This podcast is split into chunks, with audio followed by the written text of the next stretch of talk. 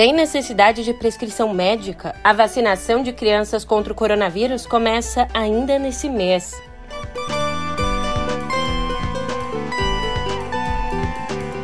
E o governo federal desautoriza a FUNAI a defender povos indígenas em conflitos envolvendo terras não homologadas.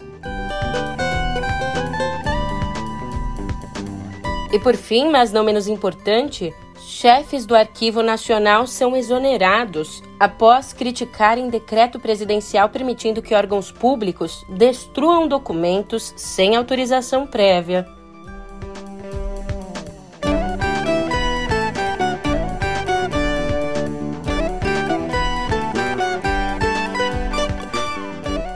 Um ótimo dia, uma ótima tarde, uma ótima noite para você. Eu sou a Julia Keck e vem cá, como é que você tá, hein?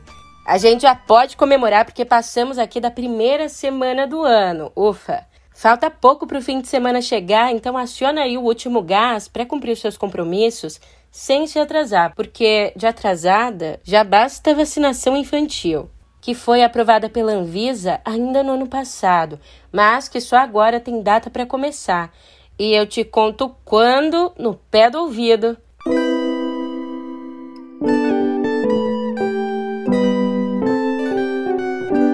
Mais de um mês depois de autorizada pela Anvisa, a vacinação de crianças entre 5 e 11 anos ganhou ontem suas regras.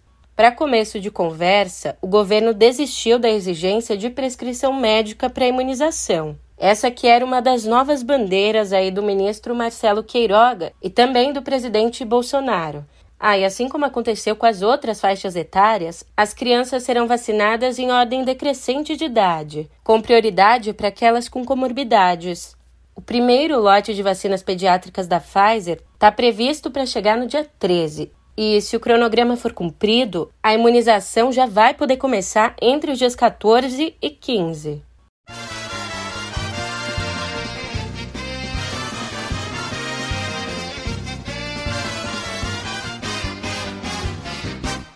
E ainda na onda da Covid, seguindo aí o exemplo do Rio e de Salvador, Olinda, outro epicentro da folia, cancelou o carnaval de rua desse ano por conta da pandemia.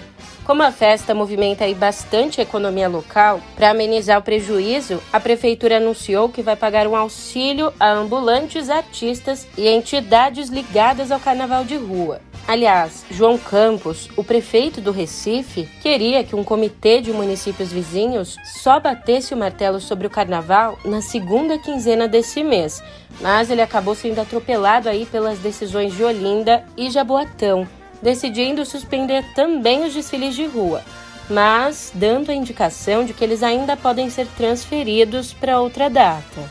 Já em São Paulo, posicionamento não partiu do poder público não mas sim de três entidades que representam os blocos de rua. É, vou até pegar a colinha aqui. O Fórum de Blocos de São Paulo, a União dos Blocos de Carnaval de Rua do Estado de São Paulo e a Comissão Feminina de Carnaval de São Paulo divulgaram um manifesto informando terem desistido de participar do carnaval este ano.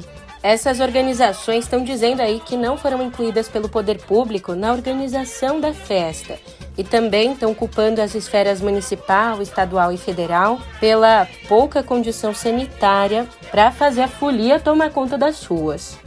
Bom, e o prefeito da capital, Ricardo Nunes, convocou para hoje uma reunião com o comitê organizador do carnaval e a Secretaria de Saúde. O governador João Dória, por sua vez, já disse ser contra a realização da festa, mas no fim das contas a decisão mesmo cabe aos municípios. Enquanto isso, a gente ainda está aqui na primeira semana do ano, mas já batemos um recorde. E eu vou te dizer, um recorde preocupante. Nessa terça-feira, o mundo registrou o maior número de infecções por coronavírus em 24 horas. É, de acordo com o um levantamento da Universidade de Oxford, foram 2 milhões e 590 mil casos em um só dia. E esse número inédito foi puxado sobretudo pelos Estados Unidos, onde a variante Omicron se espalha como fogo. E agora uma daquelas notícias que. Ai, ai.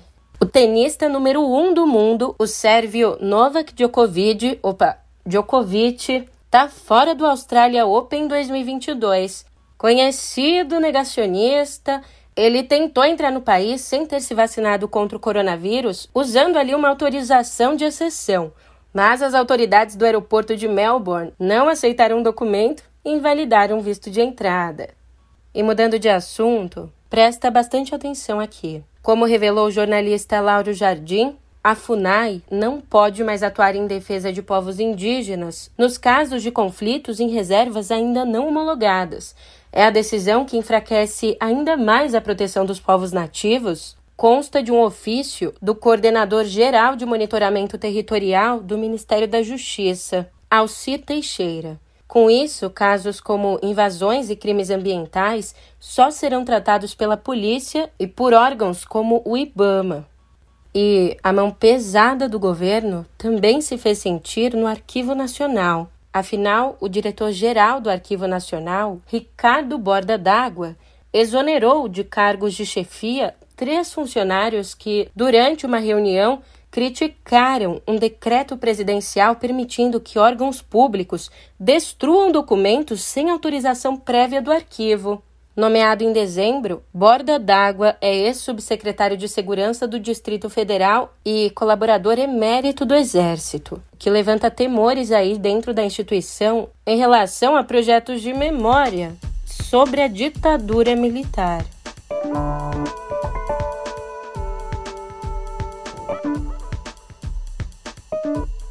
E abrimos aqui a nossa editoria de política com uma informação relativa à saúde do presidente Jair Bolsonaro, que teve alta ainda ontem pela manhã do Hospital Vila Nova Star. Lembrando que ele estava internado em São Paulo desde a madrugada de segunda-feira e, de acordo com os médicos, Bolsonaro teve uma obstrução intestinal causada por um camarão não mastigado. Ao deixar o hospital, o presidente respondeu ali às acusações de ter usado politicamente a internação. Segundo o cirurgião Antônio Luiz Macedo, que cuida de Bolsonaro desde o atentado lá em 2018, o presidente já está curado e pronto para o trabalho. Falando aí no governo federal, ontem o presidente do PL, Valdemar Costa Neto, saiu em campo em defesa aí da ministra da Secretaria de Governo, Flávia Arruda, que é deputada do partido. Mas por que Valdemar Costa Neto teve que sair em defesa? Olha, ele teve que sair em defesa porque parlamentares de outras legendas do Centrão andam acusando a ministra de não cumprir acordos e de dificultar a liberação de emendas. Em um vídeo, Costa Neto disse que Flávia fez o que pôde fazer, acrescentando ainda que os críticos da ministra ficam muito valentes quando Bolsonaro não está presente. E enfrentamos um problema que não poderíamos ter enfrentado na imprensa. Por quê? Por que enfrentar na imprensa? Nós temos que resolver nossos problemas, nós que fazemos parte da base do governo, nós temos que resolver nossos problemas entre nós. E aí, quando chega a imprensa, colocado isso na imprensa, eles colocam lá o Centrão quer a saída da Flávia. O Centrão não quer a saída da Flávia porque eu não vi nenhuma manifestação do Arthur Lira, do Ciro Nogueira, nossa. Pelo contrário, nós queremos que a Flávia continue. Por quê? Porque a Flávia fez o que pôde fazer. Dinheiro vai faltar sempre. Agora, o grande problema que nós enfrentamos também é o seguinte: o pessoal fica muito valente quando, quando o Bolsonaro não está aqui. O Bolsonaro estava internado. E nos bastidores, no Palácio do Planalto, a avaliação é que os ataques a Flávia Arruda são um pretexto que os deputados nordestinos do Centrão estão usando para se afastar do governo, como contou Gerson Camarote. Inclusive, o líder do Republicanos, o deputado Hugo Mota, chegou a pedir a demissão dela. E diante dessa movimentação toda, o próprio Bolsonaro saiu em defesa da ministra. A indicação da Flávia Arruda foi minha. Porque eu indiquei, não é por ser mulher, por nada, é por, é pela competência dela, foi relatora do orçamento. Para mim, não, ninguém ligou para mim. Ninguém pede a cabeça de ministro como acontecia no passado. Você sabe como o Lula está conseguindo apoios por aí, com lideranças políticas? Negociando. Eu não vou falar aqui para não polemizar, mas para uma dessas pessoas já ofereceu a Caixa Econômica e o Ministério. Assim ele está fazendo. Então ele consegue adesão de alguns partidos em troca de ministérios, de bancos oficiais e de estatais. Agora, onde a Flávia Arruda está errando? Desconheço onde ela esteja errando. Se porventura estiver errando, como já acontece, acontece, né? Eu chamo e converso com ela. Ela não será demitida jamais pela imprensa. Começaram as eleições de 2022. É, foi com ironia que o ex-governador de São Paulo, Márcio França, reagiu a uma operação da Polícia Civil que foi desencadeada ontem contra ele e pessoas próximas, pessoas ali do convívio de França. A ação faz parte da Operação Raio X, que investiga desvios de até 500 milhões de reais da área da saúde por meio de organizações sociais em contratos firmados durante o governo de França. E no páreo para voltar ao Palácio dos Bandeirantes, o ex-governador atribui a ação policial ao atual morador, João Dória. Em nota, França afirmou que, abre aspas, não há outro nome para uma atrapalhada por falsas alegações que determinadas autoridades, com medo de perder as eleições, tenham produzido os fatos ocorridos nesta manhã em minha casa. Então, segundo o blog de Fausto Macedo, a operação policial seria também uma retaliação de Dória por França ter entrado na justiça contra ele. Lá em 2018, o Tucano acusou França de ter divulgado um suposto vídeo íntimo. Vídeo íntimo esse que Dória afirma ser forjado. E em outubro, França acabou apresentando uma notificação para que Dória explique as acusações de vazamento. E vem cá, o que, que você pensa sobre essa ideia aqui? O neoliberalismo anacrônico dos governos Bolsonaro e Temer é o responsável pela crise econômica que o país atravessa. Bom, essa foi a tônica do artigo assinado pelo ex-ministro da Fazenda, Guido Mantega, ali na série sobre a visão dos pré-candidatos sobre economia. E nesse caso, então, Mantega trouxe à tona a visão econômica do ex-presidente Lula. Olha, no texto ele ressaltou o tempo todo comparações com os números da, abre aspas, política econômica social desenvolvimentista dos governos Lula e Dilma, fecha aspas. Para você ter uma ideia disso, o ex-ministro escreveu: entre 2003 e 2014, o, o PIB brasileiro teve um crescimento médio de 13,5% ao ano, enquanto o desemprego caiu para abaixo de 6% da população economicamente ativa. Os governos Lula foram marcados pela elevação dos investimentos e por uma política fiscal responsável, que compatibilizou aumento de verbas sociais com os maiores superávites primários da economia brasileira. E o texto de Manteiga não terminou no último ponto final, não, já que provocou discussão, debates, muitas reações nas redes. Ciro Gomes, o pré-candidato pelo PDT, classificou o artigo como, aspas, uma mistura de Carta aos Brasileiros Envergonhada e Nacional Desenvolvimentismo de Araque. Já o economista e diretor do Banco Central, Alexandre Schwartzman, fez um longo fio destacando a deterioração da economia durante o governo Dilma, escrevendo que o que o ex-ministro omite é que entre 2014 e 2015 a inflação subiu de 6,4% para 10,7% e só caiu para 6,3% às custas de uma política monetária ainda mais contracionista que a atual, que levou a Selic para 14,25% ao ano. Saindo do Brasil, a gente desembarca agora no Cazaquistão onde o presidente do país, Kassim Zomar Tokayev, dissolveu o gabinete de ministros e destituiu da chefia do Conselho de Segurança o ex-ditador Nursultan Nazarbayev. Esse movimento foi uma tentativa de conter protestos violentos que acontecem contra os aumentos de combustíveis nas principais cidades do país.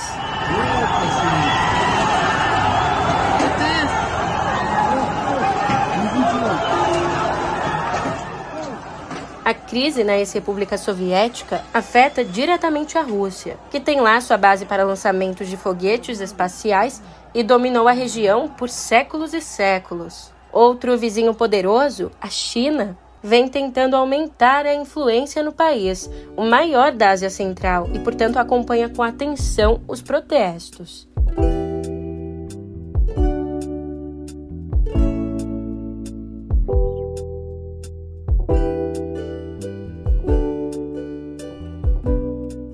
Imagina essa cena aqui. O crítico de cinema Morty Rifkin e a esposa dele, a assessora de imprensa Sue, viajam para o Festival de San Sebastián, na Espanha. Até que lá, ela acaba se envolvendo com um diretor francês mais jovem, o que leva o marido a questionar as próprias escolhas na vida em meio a uma infinidade de referências cinematográficas. Now I'm beginning to question everything what I want, who I am, who in the world am I? Philippe happens to be a fabulous bongo player. Isn't that exciting, Mort? Not since Neil Armstrong walked onto the moon. Are you under any stress? My marriage has been fraying. Can I be frank? My marriage is causing me pain. Estarías todo el día fuera. Sorry about this. O sea, sorry. Who are you? Just a friend. Essa é a trama de Festival do Amor, de Woody Allen. Destaque nas estreias de hoje nos cinemas. Outro lançamento que merece atenção é Roda do Destino, do japonês Ryuzuki Hamaguchi, Vencedor do Grande Prêmio do Júri em Berlim no ano passado, o filme trata do acaso na vida de quatro mulheres em tramas separadas. Já para garotada, a pedida é a animação musical Sing 2. E já que o assunto é cinema, outrora a segunda premiação mais badalada do cinema americano, a entrega do Globo de Ouro em 2022, que acontece no próximo domingo, na verdade vai ser um não evento. A Associação de Imprensa Estrangeira de Hollywood, que concede o prêmio, anunciou que a cerimônia não vai ter a presença de público ou de celebridades, nem, por conseguinte, o tradicional tapete vermelho. E ainda tem mais um detalhe. A NBC, detentora dos direitos de transmissão do Globo de Ouro, avisou que não vai exibi-lo nos Estados Unidos. Bom, a Associação de Imprensa Estrangeira de Hollywood alegou que essa cerimônia espartana se deve ao recrudescimento do coronavírus. Só que não, porque na última semana a associação procurou empresários de diversos artistas a cata ali de apresentadores para as categorias. Só que todos recusaram, o Globo de Ouro acabou caindo em desgraça por conta da pouca diversidade no júri e nos premiados, e por conta também de acusações de agrados recebidos pelos jurados em troca de votos. Enquanto isso, a cerimônia de entrega do Grammy, marcada para o dia 31 de janeiro, foi adiada sem a previsão de uma nova data, e essa sim adiada por conta do avanço do coronavírus. Agora, olha só que coisa. Exatamente dois meses depois da morte de Marília Mendonça, ontem a cantora Maiara, da dupla com Maraísa, deu um baita susto nos fãs.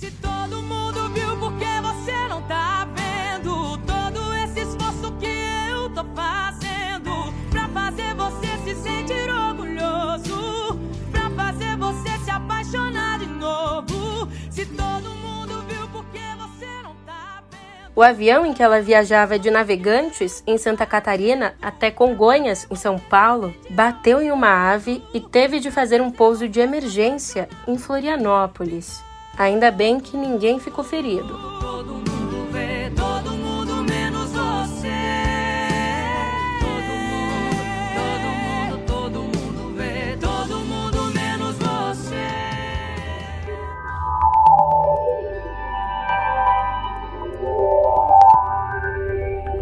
Olha, com o objetivo de entrar de vez no mercado de carros elétricos, a Sony apresentou o novo protótipo de veículo da marca, o SUV Vision S, com lugar aí para a família toda, cabem sete pessoas. O modelo foi exibido na Consumer Electronics Show, a CES 2022, a maior feira de tecnologia do mundo que começou nessa semana.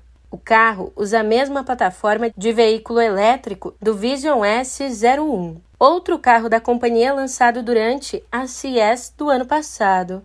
A companhia também aproveitou para anunciar sua própria unidade para o mercado de carros elétricos, a Sony Mobility. E além aí da mobilidade, a empresa japonesa apresentou o PlayStation VR 2, a segunda geração do aparelho de realidade virtual que será compatível com o PlayStation 5.